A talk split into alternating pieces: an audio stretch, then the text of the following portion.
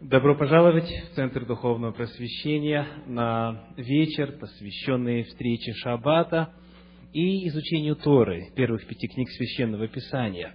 Сегодняшняя глава Торы простирается с 23 главы книги Бытие первого стиха, Бытие 23.1, и завершается в 25 главе 18 стихом, Бытие 25.18. Перед нами история смерти Сары, приобретения места для погребения, затем история поиска невесты Исааку, заключение брака и далее описание второго брака Авраама, описание его смерти, погребения и сыновей Измаила и его смерти. 23.1-25.18. Давайте прочитаем 23 главу, первый стих снова. Как во время предыдущих встреч и сегодня мы сможем остановить свое внимание только на некоторых особо интересных, особо значимых отрывках и стихах из этой недельной главы Торы.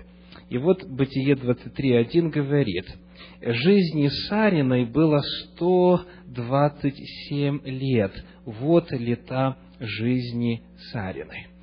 Очень интересно, что традиционно в иудаизме годы жизни Сары истолковываются символически. И мне показалось довольно любопытным следующая деталь. У нас сказано, жизни Сариной было 127 лет, а в оригинале, дословно, в древнееврейском говорится 100 лет и 20 лет и 7 лет. Тот факт, что каждый порядок в числе, указывающем годы жизни Сары, выделен отдельно, обращает на себя внимание. И в иудаизме появилось следующее объяснение. Мудрецы говорят, Сара была так же красива в сто лет, как в двадцать. Вы помните, когда на нее в последний раз положил глаз один из правителей той территории по имени Авимелех. Сколько ей было лет? Кто говорит, 70, 90. Ну, давайте посчитаем. А когда они вышли из Харана, ей было сколько? Ну, подсказка. Аврааму было 75, она на 10 лет младше. Авраама. Значит, ей было 65 лет. И вот а, они попадают в Египет, там на нее обращает внимание фараон, и обращает внимание почему? Что Библия говорит?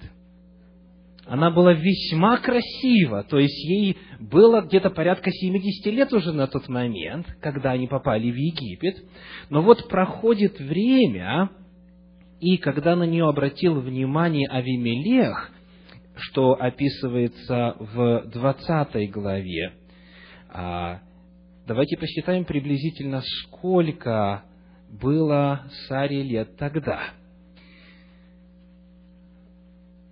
Перед этим описывается, как рождается Измаил. Значит, когда родился Измаил, Аврааму сколько лет? Аврааму 86, соответственно, ей 76.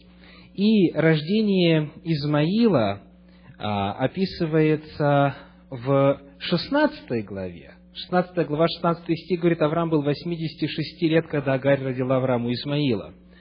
Затем 17, 17 глава, 1 стих говорит, Авраам был 99 лет, и Господь явился Аврааму и сказал – Значит, ему 99, ей 89.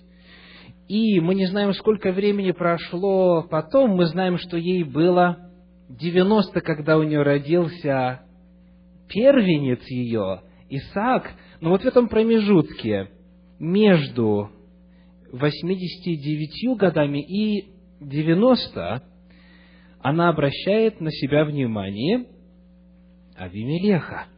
20 глава, 2 стих. «И сказал Авраам о Саре, жене своей, она сестра моя. И послал Авимелех царь Герарский и взял Сару. И пришел Бог к Авимелеху ночью во сне и сказал ему, вот ты умрешь за женщину, которую ты взял, ибо она имеет мужа и так далее. То есть, в действительности, в возрасте 90 лет она по-прежнему покоряла своей красотой правителей той местности. И вот дальше мудрецы говорят, Сара была так же красива в сто лет, как в двадцать, и в двадцать так же чиста от греха, как в семь. Семь – это число полноты, как известно в Священном Писании, и потому считается традиционно в иудаизме, что вот такое отдельное описание возраста Сары при смерти имеет, помимо буквального, еще и прообразное символическое значение и указывает вот на определенные знаковые промежутки времени в ее жизни.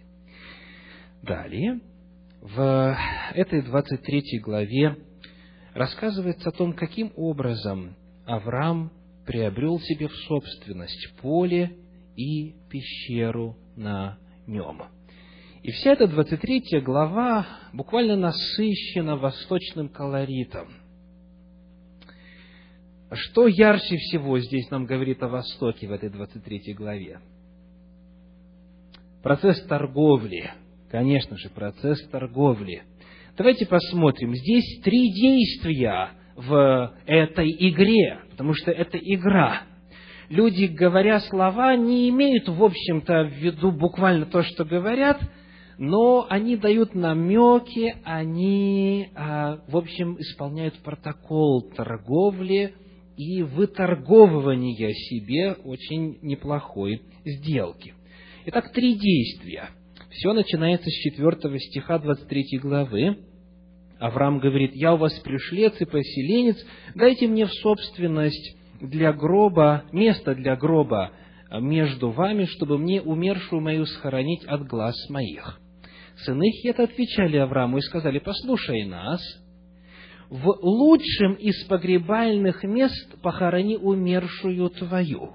Никто, не от, никто из нас не откажет тебе в погребальном месте для погребения умершей твоей. Итак, что у них Авраам просит? Давайте посмотрим. Сказано, дайте мне в собственность место для гроба. Они говорят, что проблем нет, в любой из гробниц хорони. Они отвечают на вопрос или нет? Нет. То есть, они говорят, мы понимаем твою проблему, тебе нужно умершую схоронить от глаз твоих, ты хочешь у нас приобрести и смотри, как они его называют. По-восточному. Он говорит, ты князь Божий среди нас. Послушай нас, Господин наш. Мы тебе дадим место похорони в любой из имеющихся э, гробниц. Но, а он хочет приобрести. То есть они вежливо ему говорят, что? Нет, собственность невозможно. И вот смотрите, что делает дальше. Это второе действие начинается. Седьмой стих. Авраам встал и поклонился народу земли, то есть сынам Хетовым, и говорил им, сказал, если вы согласны, чтобы я похоронил умершую мою, вот на это только они и согласились, правда? Но он строит на этом и говорит, то послушайте меня, попросите за меня Ефрона, сына Цахарова, чтобы он отдал мне пещеру Махпелу, которая у него на конце поля его, чтобы за довольную цену отдал ее мне посреди вас в собственность для погребения. И так он говорит, первый ответ хороший, давайте посмотрим, может быть, что-то лучшее получится, и он называет конкретное место и напоминает о своей просьбе – собственность. Что они отвечают? Давайте посмотрим. Ефрон же сидел, десятый стих, посреди сынов Хетовых, и отвечал Ефрон хитянин Аврааму вслух сынов Хета, и сказал, «Нет, господин мой, послушай меня, я даю тебе поле и пещеру, которая на нем, даю тебе пред очами сынов народа моего, дарю тебе ее, похорони умершую твою». То есть Авраам говорит, я куплю, Ефрон отвечает, я даю, тебе. Я дарю тебе. Вторая сцена заканчивается, начинается третье действие. 12 стих. Авраам, снова что? Поклонился пред народом земли той и говорил Ефрону вслух народа земли той, сказал, если послушаешь, я даю тебе за поле серебро, возьми у меня, и я похороню там умершую мою. И вот теперь очень интересно ответ Ефрона. Ефрон отвечал Аврааму и сказал ему, господин мой, послушай меня. Земля стоит 400 сиклей серебра. Для меня и для тебя что это? Похорони умершую твою. То есть, он говорит или не говорит? Он говорит, я тебе ее дарю. Авраам наставит, нет, я заплачу, я хочу, чтобы все было официально, чтобы это была моя собственность. И он говорит, земля стоит столько, но между тобой и мною что это такое? Это ничто, похорони. И вот что интересно открывается в отношении стоимости этой земли. 400 сиклей серебра – это много или мало?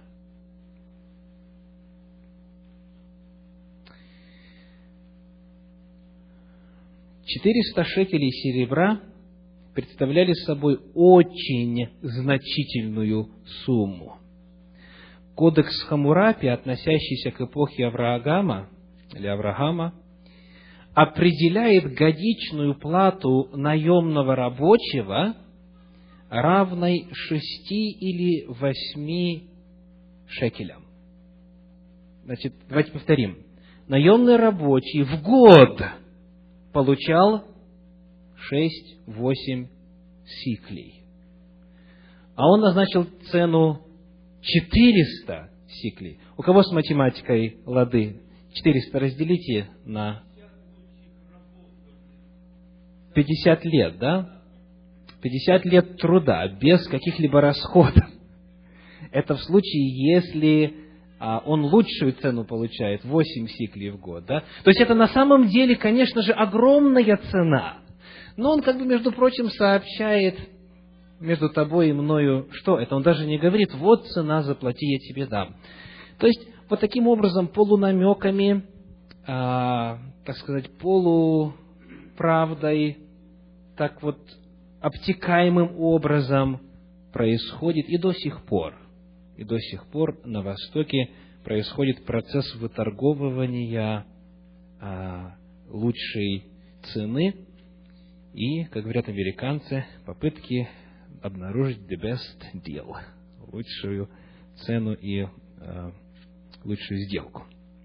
Хорошо, давайте посмотрим еще на некоторые интересные моменты. 23 глава, 23 глава, 19 стих. После всего Авраам похоронил Сару, жену свою, в пещере поля в Махпеле против Мамры, что на них Еврон, в земле ханаанской. Так достались Аврааму от сынов Хетовых поле и пещера, которая на нем в собственность для погребения. Очень интересно обратить внимание на значение слова Махпелла. Махпелла. Дословно, Махпелла означает удвоенная. Удвоенная. Мидраш разъясняет, что такое название пещера получила потому, что она состояла из двух помещений, расположенных одно над другим. Захоронение в пещерах было обычным способом захоронения. В современном мире, в частности в Соединенных Штатах Америки, практикуется схожий способ, когда человека размещают, размещают тело в нишу, которую затем замуровывают, и там в вакууме, в таком закупоренном состоянии человек находится до пришествия Господня. Это несколько дешевле, чем покупать непосредственно землю, потому что на определенном квадратном метре, условно говоря, можно разместить вертикально несколько вот таких вот маленьких как бы э, пещер сделать, и потому удельная цена места, соответственно, ниже, чем покупать э, землю э, и хоронить тело непосредственно в землю. Итак, Махпела означает удвоенная, и речь идет о том, что она состояла из двух помещений для погребения. Теперь очень интересная есть информация в отношении этого места. Пещера Махпела являлась святым местом для евреев всех поколений. Сюда приходили, чтобы обратиться к, с молитвой к Всевышнему. С возникновением христианства пещера Махпела, так же, как и другие места, упомянутые в Танахе, становится почитаемым местом для христиан. Но особое значение для неевреев она получает с возникновением ислама в VII веке нашей эры в восьмом веке над пещерой было, прошу прощения, в шестнадцатом веке над пещерой было построено здание внушительных размеров, предназначенное для молящихся мусульман. На протяжении всего византийского периода, а также во время арабского халифата, евреям было запрещено даже приближаться к этому месту. И это место, пещера Махпела, конечно же, известно и сегодня, и до сих пор является а, местом, которое почитается святым. Итак, мы обратили свое внимание на некоторые моменты 23 главы книги «Бытие», и теперь давайте прочитаем в 24 главе второй стих. «И сказал Авраам рабу своему старшему в доме его, управляющему всем, что у него было, положи руку твою под стегно мое и клянись. Кто знает, что такое стегно?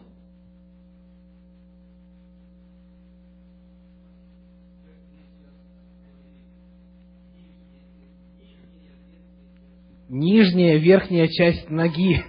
Это очень интересно. Верно. Задняя, верхняя часть ноги.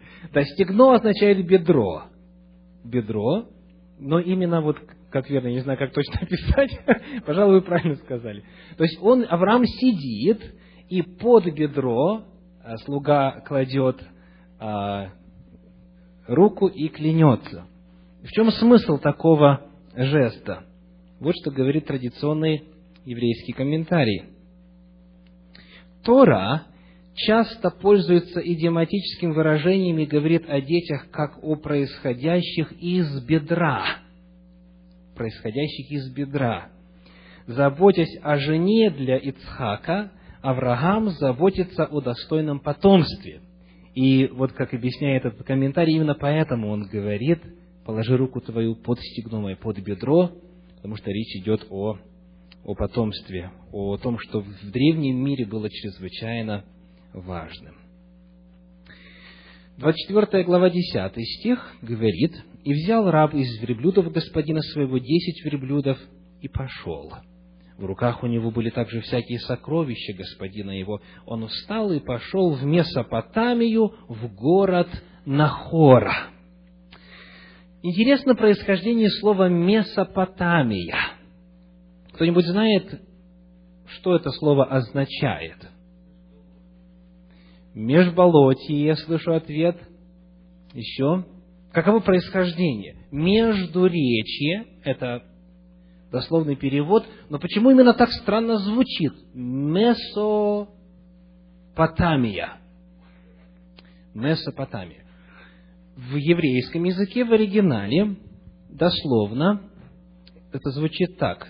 Он пошел в Арам Нагарима Арам Нагарим. Буквально переводится как Арам на двух реках. Арам на двух реках. Авраам Нагарим. Какие две реки имеются в виду? Тигр и Ефрат, да, между речи. А вот Месопотамия является слово греческого, является словом греческого происхождения. Месос вот, например, мезоморфный что означает? Средний, посередине, так? То есть месо средний, находящийся между, в середине. и Потамус – это река. Потамус – это река. Месопотамия – это между речье. Но вот что интересно, что между речи обозначается в Торе именем Арана. Арана. Где это имя встречается в Священном Писании, в каком контексте? Давайте посмотрим с вами на Бытие 10 главу, 22 стих.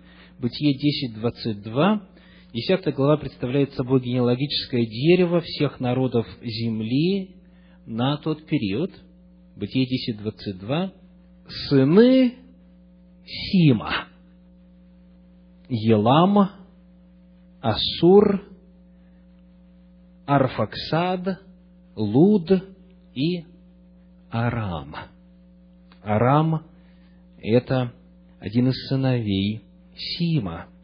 И местность была названа по имени одного из потомков Сима. Так же, как Асур положил начало Ассирии и так далее.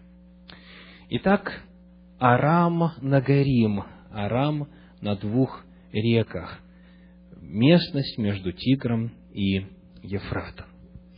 И вот раб приходит туда, в ту местность, где живут родственники Авраама, и перед ним нелегкая задача. Перед ним задача найти невесту Исааку. И он ставит очень интересное условие. Он говорит, если она напоит не только меня, но и сама предложит напоить верблюдов, значит, она в действительности та. В чем суть такого критерия, такого признака хорошей невесты? 24 главе стихи с 18 по 20 описывают ее действия. Она сказала, «Пей, господин мой!» И тотчас спустила кувшин свой на руку свою и напоила его. И когда напоила его, сказала, «Я стану черпать и для верблюдов твоих, пока не напьются». И тотчас вылила воду из кувшина своего в поила, и побежала опять к колодезу почерпнуть, и начерпала для всех верблюдов его. Почему Авраам, вернее, почему слуга Авраама, Елизер, почему он именно такое условие ставит? При исследовании оказывается, что он хочет найти сыну господина своего такую жену, которая была бы характером похожа на его господина, на Авраама. Одной из отличительных черт Авраама была удивительная гостеприимность. Помните, как говорит 18 глава книги Бытия, когда он увидел, что идут путники, он что сделал? Побежал, пригласил и говорит, скорее за Мессией, быстро приготовил теленка, стоит рядом с ними, пока они едят. То есть, буквально слово «побежал» используется несколько раз. А Авраам уже почтенного возраста человек. То есть, вот эта черта, гостеприимность, которая возможна только когда это добрый человек, когда он любит людей. Ведь он же не знал, кто эти странники, правда? Он не знал, что это ангелы к нему явились. Он думал, что это путники обычные. И он кланяется им до земли, и он вводит в дом, и так далее, и так далее. Он сам торопится и поспешает. И вот, когда слуга приходит к родственникам или в ту местность, где живут родственники, он хочет найти невесту, которая была такой же по духу, по своему отношению к людям, которая любила бы людей, которая была бы гостеприимна. Вот в этом описании говорится так. Как только он попросил, какая реакция ее? Тотчас спустила. 20 стих. Тотчас вылила воду из кувшина. И что сделала дальше? 20 стих, и побежала опять. Хочу обратиться к родителям. Хотели бы вы, чтобы ваши девушки, дочери, подростки так быстро передвигались по дому, когда речь идет о заботе по хозяйству и так далее? Это просто мечта, это когда-то говорит. Да, в действительности. Но вот она именно такая, она не притворяется, потому что она не знает этого человека. Она не знает, кто он, зачем пришел, но она видит, что он нуждается, что из далекой дороги, и она таким образом его принимает. Равин Моше Хаим Лузато, обращая внимание на быстроту, с которой Ревека оказывает это внимание и гостеприимство, обращает внимание на то, что она именно быстро это делает. И вот а, в Мидраше написано, все дела праведных делаются быстро. И это вновь напоминает нам Авраама. Вы помните, когда мы исследовали предыдущую недельную главу Торы, сколько времени он а, раздумывал над тем, обрезать ему себя и весь мужский пол или не обрезать? Кто помнит, когда он обрезал? В тот же день, говорит Священное Писание.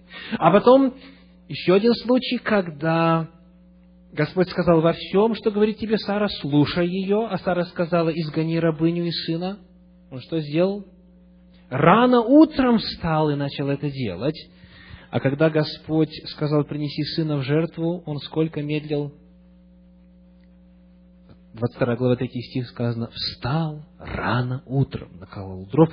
Праведники, давайте повторю, что говорит Мидраш, все дела праведных совершаются быстро. Они спешат, они не медлят исполнять а, долг свой, когда они понимают, что это нужно сделать. Таким образом, мы видим, что схожесть Ревеки с Авраамом в ее любви к людям, в ее доброте, гостеприимстве, в той быстроте, с которой она делает эти добрые дела. Кстати, Ревека в подлиннике называется так, Ривка. Ривка, да. Ривка. 24 глава, стихи с 23 по 25. 23 по 25. «И сказал, чья ты дочь? Скажи мне, есть ли в доме отца твоего место нам ночевать? Она сказала, я дочь Вафуила, сына Милки, которого она родила на хору. И еще сказала ему, у нас много соломы и корму, и есть место для ночлега. Давайте посмотрим на ее ответ. О чем он ее спросил? Есть ли место ночевать? А она ему предлагает что? у нас много соломы и корму, и есть место для ночлега. Очень интересно на это обращает внимание российский исследователь Щедровицкий в своем комментарии на Тору, на странице 208 он пишет, «А ведь Ельезер не спрашивал о корме для скота, но только о ночлеге. Праведник предупредителен и предлагает больше, чем у него просят. И приглашает Ревека не одного человека, а целый караван. Ревека отнюдь не предполагала, что этот человек приехал к ней как сват. Она думала, что он простой прохожий, заезжий купец, и тем не менее, несмотря ни на какие ожидавшиеся труды и затраты, она приглашает в свой дом целый караван. Но девушка, дальше пишет он, не могла бы этого сделать, если бы не была уверена в щедрейшем гостеприимстве своих родственников. Она не сомневалась, что ее отец Вафуил, который был еще жив, как и брат Лаван, с величайшим радушием примут всех встреченных ею путников. И вновь здесь повторяется черта, которая была у Авраама. И вот вы э, помните повествование, слуга Авраама рассказывает о своем деле и рассказывает о том, что Господь ответил на, на знамени, запрошенное им. И может показаться, как есть фраза в русском языке «без меня меня женили». И может показаться, что вопрос был решен без ее участия, мнения и тем более согласия. Но на самом деле я хочу обратить ваше внимание на несколько стихов в этой главе, которые показывают обратную картину. Пятая глава. Вернее, пятый стих 24 главы. Раб сказал ему, изначально, еще когда Авраам разговаривает с рабом, раб сказал ему, может быть, не захочет женщина идти со мною в эту землю? Он не говорит, может быть, не отпустят женщину идти. Может, не захочет. То есть, Илиезер предполагает что? Что решать будет она. Решать будет женщина.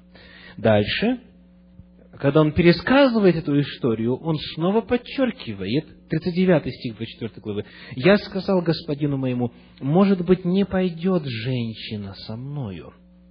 И вот стихи 57 и 58 они сказали, призовем девицу и спросим, что она скажет. И призвали Ревеку и сказали ей, пойдешь ли с этим человеком? Она сказала, пойду. Итак, хотя, конечно же, здесь родители и, в принципе, родня играли важную роль, что касается договоров и соглашений о а, создании новой семьи, тем не менее, женщина определяла, состоится или нет. На чем бы ни основывались договоры, окончательное слово принадлежало женщине. В конце 24 главы стих 63 говорит, «При наступлении вечера Исаак пошел в поле поразмыслить и возвел очи свои и увидел, вот идут верблюды». Нас интересует здесь слово «поразмыслить». Дело в том, что в официальном переводе Торы на русский язык, переводе, которым пользуются в иудаизме, вместо слова «поразмыслить» стоит слово «помолиться» в поле. Исаак вышел помолиться поле. И когда я стал исследовать это слово, я обнаружил, что оно используется всего лишь один раз. Я не смог найти иные места, где бы это слово также использовалось. И потому, очевидно, а, в разных переводах по-разному оно передается. В одном переводе я нашел значение беседовать. Он вышел побеседовать в поле. Но мы видим, что он один – то есть он вышел побеседовать с Богом, в действительности помолиться. И вот, пока он молился, или во время молитвы, он возвел глаза свои, и вот эта фраза «возвести глаза свои» очень часто используется в Библии для описания видения. Возвел глаза свои, то есть это в духовном контексте, в качестве ответа на молитву. И вот видит, она идет. То есть по тексту получается, что для него появление этого каравана с невестой было ответом на его молитву. Ну, представьте себе, это же надо было так случиться, чтобы он вышел именно тогда, когда они идут назад. То есть, обратите внимание, слуга молится, Господь отвечает, с одной стороны, есть молитва, и теперь Исаак сам тоже молится и тут же видит ответ на свою молитву. Потому он был уверен, что та, которую он вводит в шатер матери своей, в действительности послана ему Богом. 24 глава, 65 стих. и сказала рабу, «Кто этот человек, который идет по полю навстречу нам?» Раб сказал, «Это господин мой». И она взяла покрывало и покрылась. Это действие, как пишется в традиционном комментарии, также соответствует обычаям древнего мира. Невеста закрывает лицо, встречаясь с женихом. Мог бы кто-то закрыть двери в богослужебный зал, пожалуйста? Спасибо. Итак, еще раз. Когда Ривка узнает, что это жених, а она уже едет в качестве невесты, это непростая встреча, она закрывает лицо свое. И это был обычай того времени. Невеста закрывает лицо, встречаясь с женихом. Знание этого обычая поможет нам позже, когда мы будем исследовать женитьбу Иакова. А помните, что произошло? Сказано, утром же оказалось, что это Лия, а не Рахиль. Э, причина в том, что на Перу невеста закрывает лицо. Ну что ж, мы практически с вами завершили исследование этой недельной главы Торы в извлечениях, обращаем внимание на некоторые моменты.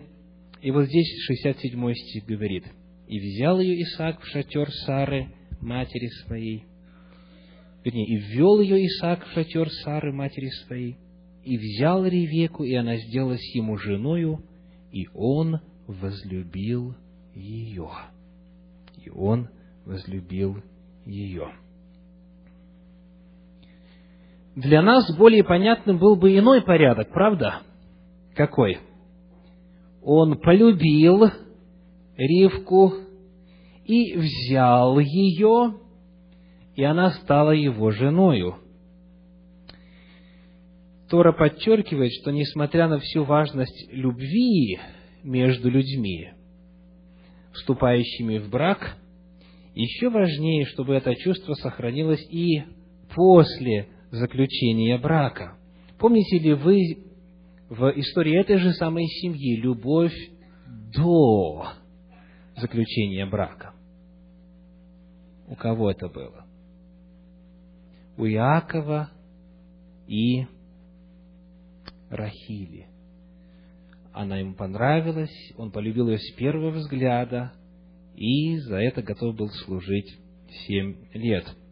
В Библии описана и любовь с первого взгляда, возникшая, например, у Иакова и Рахили, это описано в 29 главе, в стихах с 9 по 20 книги Бытие, и любовь, разрастающаяся уже после женитьбы, в результате общей жизни, как у Исаака и Ревеки. Есть еще одно интересное место. Они могут быть дочерями тех, кто понравится очам их. Тоже из Торы. Они могут быть, они могут быть женами, прошу прощения, они могут быть женами тех, кто понравится очам их. Еще один очень важный момент, который говорит о том, на каких основах, согласно Библии, строятся взаимоотношения в семье. И вот в 25 главе, я хочу обратить ваше внимание буквально на несколько стихов, 6 стих, 25.6.